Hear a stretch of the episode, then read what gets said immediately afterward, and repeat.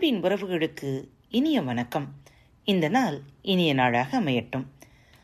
இன்று 1001 அராபிய கதைகளின் தொடர்ச்சி இதோ உங்களுக்காக. அலாவுதீன் காதல்.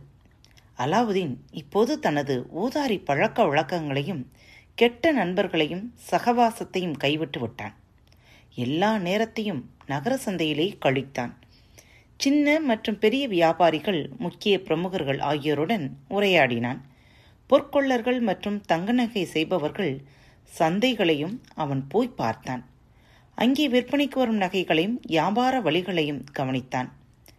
மாதங்கள் செல்ல செல்ல பொக்கிஷ இல்லத்திலிருந்து தான் எடுத்து வந்திருந்த பலதரப்பட்ட கனிகள் எல்லாம் கண்ணாடி அல்லது ஸ்படிகத்தால் ஆனவை அல்ல. அவை எப்படிப்பட்டதென்றால் அரசர்களாலும் அளவிட முடியாத அரிய மணிகள் என்பதை உணரத் தொடங்கினான். அவன் சந்தையில் உள்ள எல்லா நகைகளையும் ஆராய்ந்தான். ஆனால் அவற்றில் எதுவும் அவன் வசம் இருந்த மிகச்சிறிய பொருள் ஒன்றுக்கு கூட ஈடாகவில்லை. ஆகையால் அவன் தொடர்ந்து நகை வியாபாரிகளை சந்தித்து வந்தான். ஏனெனில் அதன் காரணமாய் வியாபார விவகாரங்களை மேலும் கற்றுக்கொள்ள முடிந்தது. அவர்களிடம் அவன் வாங்குவது, விற்பது, கொடுப்பது, எடுப்பது குறித்து கேள்விகள் எழுப்பினான். நாளடைவில் எது மலிவானது, எது விலை உயர்ந்தது என்பது குறித்து அறிய வந்தான். ஒரு நாள் காலை நகை வியாபாரிகளின் சந்தைக்கு அலாவுதீன் போய்க் கொண்டிருந்த வழியில் அறிவிப்பாளர் ஒருவர் உறக்க தெரிவித்துக் கொண்டிருந்ததை கேட்டான். நமது அரசர் அதிபர் சுல்தான் அவர்களின் உத்தரவுப்படி இங்குள்ள அனைவரும் தங்கள் கடைகளை சாத்திவிட்டு கதவின் பின்புறம் சென்று ஒதுங்கிக் கொள்ளுங்கள். இளவரசி பதர் அல் புதூர் ஆகிய சுல்தானின் மகள் நீராடும் குளியல் துறைக்கு வர விரும்புகிறார். இந்த உத்தரவை பொருட்படுத்தாத எவருக்கும் உடன் மரண தண்டனை அளிக்கப்படும். அலாவுதீனுக்கு இந்த பிரகடனத்தை கேட்டவுடன் சுல்தான் மகளை தான் காண வேண்டும் என்ற பேராசை பிடித்து கொண்டது. அவள் அழகு பற்றிதான் ஊரெல்லாம் ஒரே பேச்சு. எப்படியாவது அவளை பார்த்து விட வேண்டும் என்று அலாவுதீன் பல வள்ளிகளை மனதில் சுழலவிட்டு கொண்டிருந்தான். இறுதியில் பொது நீராடும் துறை கதவின் பின்புறம் ஒளிந்திருந்து அவள் குளிக்க வரும்போது அவளது முகத்தை பார்த்து விடுவது என்று முடிவு செய்தான். ஒரு கணமும் தாமதிக்காமல் பொது நீராடும் துறையின் பெரும் கதவுக்கு பின் ஓடிச் சென்று ஒளிந்தான். இவ்விடத்தில் அவன் ஒளிந்திருப்பதை யாராலும் காண முடியாது. இச்சமயம் மாளிகையை விட்டு புறப்பட்ட இளவரசி வீதிகள் வழியே குதிரை சவாரி செய்து வந்து கொண்டிருந்தாள். வீதி காட்சிகளை கண்டவாறே வந்த அவள் குளியல் துறைக்கு வந்து குதிரையை நிறுத்தினாள். உள்ளே நுழைகையில் அவள் தன் முகத்தை மறைத்திருந்த மெல்லிய துணியை உயர்த்தி விளக்கினாள். சூரியனின் பிரகாசம் போல் அவள் முகம் ஒளிந்தது. அலாவுதீன் தனக்குத்தானே முணுமுணுத்தான். அவளை படைத்தவனின் பெருமையோ, இத்தனை அழகுடன் இவளை படைத்தவன் புகழ் ஓங்கட்டும். உடன் அவள் மேல் காதலால் வீழ்ந்தான். பல முறை பதர் அல் புதூர் அழகு பற்றி கூற கேட்டிருந்தான் அலாவுதீன். ஆனால் இத்தனை அழகுடையவளாக அவள் இருப்பாள் என்று அவன் கொஞ்சமும் நினைத்து கூட பார்த்தது இல்லை. சித்த பிரமை பிடித்தவன் போல் வீடு திரும்பினான். என்ன என்ன என்று அவன் தாய் ஆர்வ மிகுதியால் கேள்விகள் கேட்டாள். அவனால் பேசவும் முடியவில்லை. இரவு உணவை தாய் கொண்டு வந்தார். அலாவுதீனுக்கு உணவும் பிடிக்கவில்லை. ஆகையால் உண்ண மறுத்தான். தாய் கேட்டார், உனக்கு என்னடா ஆச்சு? என்ன குழந்தாய், உனக்கு உடல் சுகமில்லையா, வலி வேதனையா? என்னிடம் சொல் மகனே, கெஞ்சி கேட்டுக்கொள்கிறேன், சொல். அவள் பதிலளித்தான், அம்மா, என்னை தனியே விடு. ஓயாமல் அவனை சாப்பிடச் சொல்லி தாயார் வலியுறுத்தி வந்தார். கடைசியில் அவனும் கொஞ்சம் சாப்பிட்டான். பிறகு மெத்தையில் பொத்தன விழுந்தான். படித்திருந்தபடியே இரவு பொழுதெல்லாம் இளவரசியின் அழகை யோசித்தான். தொடர்ந்து வந்த பகல் பொழுது முழுவதும் அவள் நினைவுகளிலே நீந்தினான். அவன் நிலை கண்டு பதற்றமடைந்த தாயார், உனக்கு உடல்வலி என்றால் என்னிடம் சொல், நான் மருத்துவரை அழைத்து வருகிறேன். நம் நகரத்தில் அரபு மருத்துவர் ஒருவர் உள்ளார். சுல்தான் தான் அவரை அனுப்பி வைத்துள்ளார்.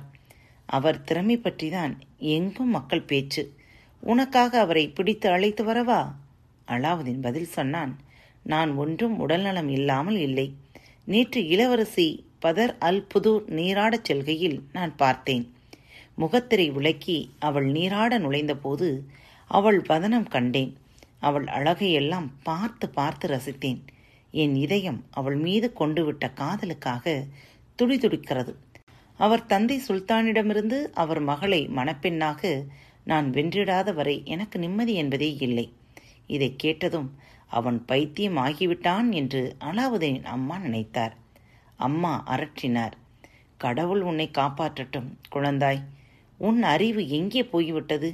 வா, உன் நிலைமைக்கு திரும்பு. அலாவுதீன் பதில் உரைத்தான், நான் பைத்தியம் இல்லையம்மா, என் மனதை மாற்றும் பேச்சுக்கே இடமில்லை.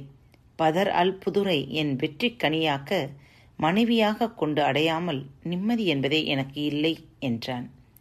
கெஞ்சி கேட்டுக்கொண்ட அம்மா, இப்படியெல்லாம் பேசாதடா மகனே, அக்கம் பக்கம் உள்ளவர்கள் இவற்றையெல்லாம் கேட்டால் உனக்கு மூளை குழம்பி கிறுக்கனாகி விட்டாய் என்று நினைப்பார்கள். ஏன், யாரால் தான் சுல்தானிடம் இப்படி ஒரு கோரிக்கையை வைக்க முடியும்?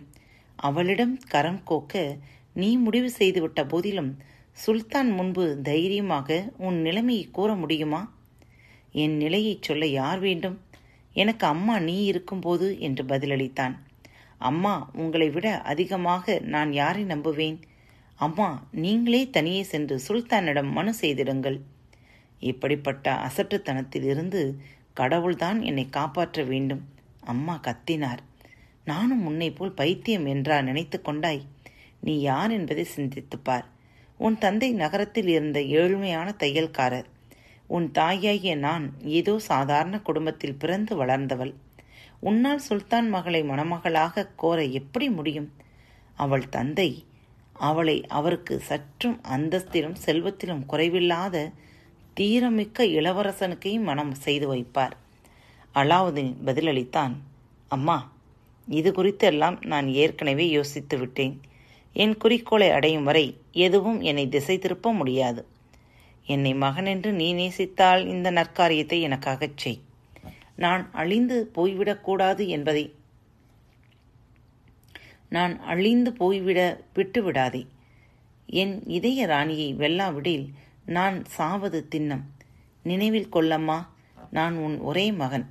அம்மா சொன்னார், ஆம் என் மகனே, நீ என் ஒரே வாரிசு. உன்னை திருமண கோலத்தில் காண்பதே என் தலையாகிய லட்சியம். உன் சந்தோஷத்தில் நானும் மகிழ வேண்டும். உனக்கு திருமணம் செய்து வைக்க வேண்டும் என்றால் உனக்கு ஏற்ற மணப்பெண்ணை நான் பார்த்து முடிக்கிறேன். ஆனால் அப்போது கூட அவர்கள் உன்னிடம் ஏதாவது சொத்து உள்ளதா, வியாபாரம் செய்கிறாயா என்று கேட்டால் என்ன பதில் சொல்வது என்று எனக்கு தெரியவில்லை. நம்மை போல் சாமானிய மக்களின் கேள்விக்கே என்னால் பதில் கொடுக்க முடியாத நிலை உள்ள போதும் சுல்தானிடம் அவரது ஒரே மகளை பெண் கேட்க எப்படி எண்ணி பார்க்க முடியும்? கொஞ்சம் சற்றே நினைத்துப்பார். அவளை திருமணம் செய்து கொள்ள விரும்புவது யார்? ஒரு தையல்காரரின் மகன். ஏன், எனக்கு நன்றாக தெரியும். அப்படி ஒரு பேச்சை நான் பேசினால் நாம் பூண்டோடு அழிவது உறுதி. இருக்கட்டும், நான் எப்படி சுல்தான் அருகாமையில் செல்ல முடியும்? என்னை கேள்விகள் கேட்டார்கள் என்றால் என்ன பதில் என்னால் சொல்ல முடியும்? ஒருவேளை சுல்தானை பார்க்க எனக்கு அனுமதி கிடைத்தாலும் அவருக்கு நான் எந்த பொருளை பரிசாக அளிக்க முடியும்? ஆம் மகனே, நம் சுல்தான் மிக கனிவானவர் என்பதை நான் அறிவேன். அதே சமயம் தகுதி உடையோரிடம்தான் அவர் கனிவு காட்டப்படும் என்பதையும் அறிந்தவள் நான். இப்போது சொல் என் குழந்தாய், இப்படி ஒரு கோரிக்கை அவரிடம் வைக்க நீ சுல்தானுக்கோ இந்த ராஜ்யத்துக்கோ என்ன காரியம் ஆற்றியுள்ளாய்? அலாவுதீன் பதிலளித்தான், நீங்கள் சொல்வதில் உண்மை உள்ளதுதான் அம்மா. சுல்தானுக்கு பரிசளிக்க என்னிடம் என்ன உள்ளது என்று கேட்டீர்கள்.